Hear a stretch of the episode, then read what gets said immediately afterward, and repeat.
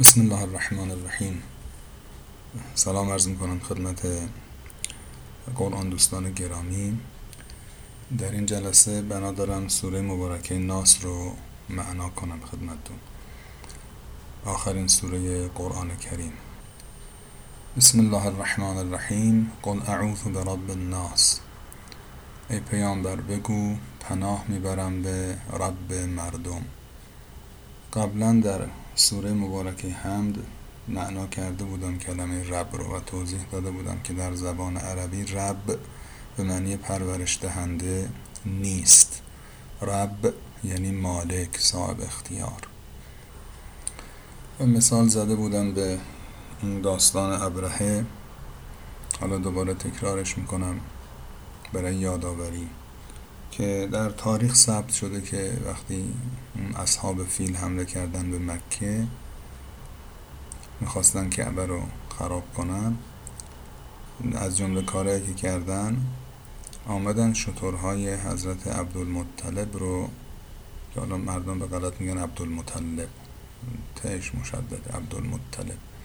شطورهای حضرت عبدالمطلب رو مصادره کردند و گرفتن بردن. بعد ایشون پاشد رفت تو اردوگاه اونها و ابرهه فکر کرد که آمده مثلا التماس کنه که این خانه کعبه ما رو که برای ما مقدس خراب نکنید و اینها. در تاریخ ذکر کردن که ایشون گفت من شطورام رو می‌خوام. و ابرهه گفت که فکر کردم مرد بزرگی هستی اومدی التماس کنی این خانه مقدستون رو من خراب نکنم. این جمله از ایشون در تاریخ به یادگار مونده که انا رب الابل ولی البیت رب. من صاحب شطورا هستم خونم صاحب داره. این انا رب الابل این معنیش نیستش که من پرورش دهنده شطورم این خونه هم یک پرورش دهنده داره رب و ولی البیت رب. این خونه هم پرورش دهنده داره. راجع به این موضوع بحث زیاده و اگه بخوام صحبت کنم خیلی خیلی بیشتر از این فرصت های مختصری که برای این تفسیرها اختصاص میدیم زمان میطلبه و این بحث خیلی تخصصی پیش میاد. خلاصه کلام رب در قرآن به معنای مالک و صاحب اختیاره. خب بگو پناه می‌برم به مالک و صاحب اختیار مردم. قل اعوذ برب الناس ملک الناس. ملک یعنی پادشاه فرمان روا ویژگی دیگر خداوند متعال پادشاهی و فرمان روایی هست. در عین اینکه مالک هست پادشاه هم هست. یه نفر ممکنه پادشاه باشه اما مالک همه چیز نباشه. بر همه چیز فرمان روایی داره اما مالک نیست. اما اینجا هر دو صفت برای خداوند بیان شده. هم مالک هست کما که کسی ممکنه مالک باشه پادشاه و فرمان روا نباشه. خداوند هم مالک هست هم پادشاه و فرمان روایی مردم. صفت سوم اله الناس. اله یعنی کسی که مورد پرستش واقع میشه. رب لزوما مورد پرستش واقع نمیشه. رب یعنی مالک. رب البیت یعنی صاحب خانه. اما اله یعنی خدا. اون کسی که ما میپرستیمش. حالا اهم از اینکه مالک ما باشه فرمون روای ما باشه یا نباشه. خداوند در اینجا سه ویژگی خودش رو بیان کرده. اولا مالک و صاحب اختیار ماست. یعنی ما در مقابل اون نقش برده رو داریم برده. او مالک ما مملوکیم برده هستیم. اینو بعد در خودمون این صفت و ویژگی رو بیابیم. دوم ما پادشاه و فرمان روای ماست. سوم اله ماست. خدا و معبود ماست. یعنی ما بنده او هستیم. هم بردشیم هم تحت فرمان رواییشیم هم بنده او هستیم. او را میپرستیم. خب این سه ویژگی رو خدا فرموده خودشو با این سه ویژگی به ما معرفی کرده و یادآوری کرده که ما این سه ویژگی رو در خودمون سعی کنیم نسبت به خداوند جهت مقابلش رو احساس کنیم و بیابیم. خب این خداوند این که این صفت ها رو داره پناه می‌برم از چی؟ من شر الوسواس الخناس. از شر وسواس. داره خداوند ما یاد میده که در مقابل شیطان چی کار باید بکنیم؟ ما در مقابل شیطان اگر خودمون باشیم و خودمون واقعا خل اصلاحیم نمی‌تونیم از عهده زمین زدن شیطان بر باید پناه ببریم به خداوندی که مالک فرمون روا و معبود ما هست. خودمون رو بیاندازیم در دامن اون وقتی که با گناه مواجه میشیم. خب خداوند در اینجا از شیطان با کلمه وسواس یاد کرده. وسواس در زبان ما یه معنای خاصی داره یعنی یک حالت روحی روانی که شخص رو رها نمی‌کنه دائم نسبت به یک چیزی ذهنش مشغول مثلا وسواس تمیز کردن داره وسواس نجس پاکی داره. وسواس نمی‌دونم مثلا چراغ اتاق روشن نمونه یا روشن مونده مثلا یه حالت درونی است. اما کلمه وسواس در زبان عربی یعنی آهسته و بی سر و صدا سخن گفتن. صداهای خیلی آهسته و یواش مثل پچ پچ. اون رو میگن وسواس. یا کسی که این گونه صحبت می‌کنه و اینطوری پچ پچ می‌کنه رو میگن وسواس.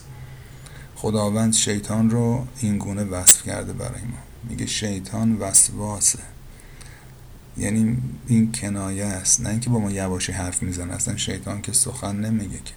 یعنی یواشکی میاد سراغ انسان. انگار داره آدم یه چیزی که تو دل انسان میفته انگار یه نفر داره یواشکی در گوش آدم پچ پچ می‌کنه می‌خواد یه کاری رو به انسان القا بکنه. یعنی جوری که شاید دیگران نفهمن گاهی وقت خود آدمم نمی‌فهمه چطوری افتاده تو دام شیطان. من شر الوسواس الخناس. خناس یعنی چی؟ خناس یعنی چیزی یا کسی که خودش رو زیاد عقب می‌کشه. خناس بر وزن فعال دیگه. دوستان در حد دبیرستان عربی بلد باشن می‌دونن میشه سیغه مبالغه. مثل مثلا بقال مثل قصاب مثل کلمات مشابه دیگری که می‌دانید. آن کسی که زیاد خودش رو عقب می‌کشه میاد جلو بعد دو مرتبه میره عقب. میاد جلو پیدا میشه دو مرتبه میره عقب قایم میشه. کسی که زیاد این عمل رو انجام میده میشه خناس.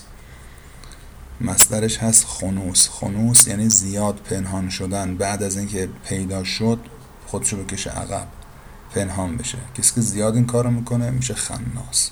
حالا این شیطان چجوریه؟ میاد شروع می‌کنه پچ پچ کردن. میاد تو دل آدم می‌خواد یه چیزی رو القا بکنه. الذی یوسوس فی صدور الناس. آیه بعدیش. یوسوس یعنی آهسته بی سر و صدا و مخفیانه در سینه های مردم سخن می‌گوید. بهاشون حرف می‌زنه. یعنی گاهی وقت آدم یه جام نشسته شیطان داره میاد سراغ آدم. کسی نمی‌فهمه آدم در افکار شیطانی هم تو ذهن شخص داره میچرخه. این همون یوسوس فی صدور الناسه القا می‌کنه یه سری فکرها رو.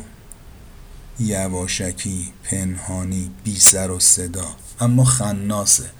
میاد جلو بعد تو روایت دارد اگه یاد خدا بکنی عقب میشینه در میره میره عقب. میره مخفی میشه. دو مرتبه میاد جلو دو مرتبه تا خدا رو یاد کنی به یاد خدا بیافتی. طبق روایت این شیطان خنسه میره قایم میشه میره عقب خودش عقب می‌کشه. الذي یوسوس فی صدور الناس من الجنة و الناس. چه از جنها باشه که میشن شیطان ابلیس و دار و دستش که از جنس جن بوده و هستند. چه از ناس از مردم باشه. های شیطان صفت هم فوق العاده متاسفانه زیادن و دور صبح تا شب همینطور میپلکند و پرسه می‌زنن. قافل بشیم میان سراغ آدم اندیشه های ناپسند خودشون رو در دل ما یواشکی القا می‌کنن. حالا گاهی وقتا اون شیطان در دل من داره القا می‌کنه کسی دورور من نمی‌فهمه. این یه جور یواشکی صحبت کردنه. اون شیطان انسان نما همون دوست بد هم که سراغ آدم میاد درسته حرف می‌زنه ممکنه با صدای بلند مثل من صحبتم بکنه. اما اینجا دیگه یواشکی بودنش به این معناست که یه جوری این حرفاشو این حرفای ناپسندشو در لابلای یک سری صحبتهای به ظاهر زیبا مخفی می‌کنه در دل و جان من القا می‌کنه. که بعد نمی‌فهمم چه بلایی سرم آمد. هر وقت انسان با اینها با این شرایط چه انسان ها با شیطان های جنی یعنی همون ابلیس همون افکار پلید که ابلیس کان من الجن در سوره کهف میفرماید. از جن هست و دار و دستش هم همینطور. هر وقت انسان ها با این موجود مواجه میشن که دائم مواجهیم صبح تا شب اگر آدم می‌خواد بشماره نمیده آدم بگه روزی مثلا چند بار شیطان سراغ آدم یه وقتی انسان با شیطان های انسان نما دوستان بد مواجه میشه قل اعوذ برب الناس بگو خدای به تو پناه می‌برم. تو مالک منی تو فرمان روای منی تو معبود منی به دادم برس.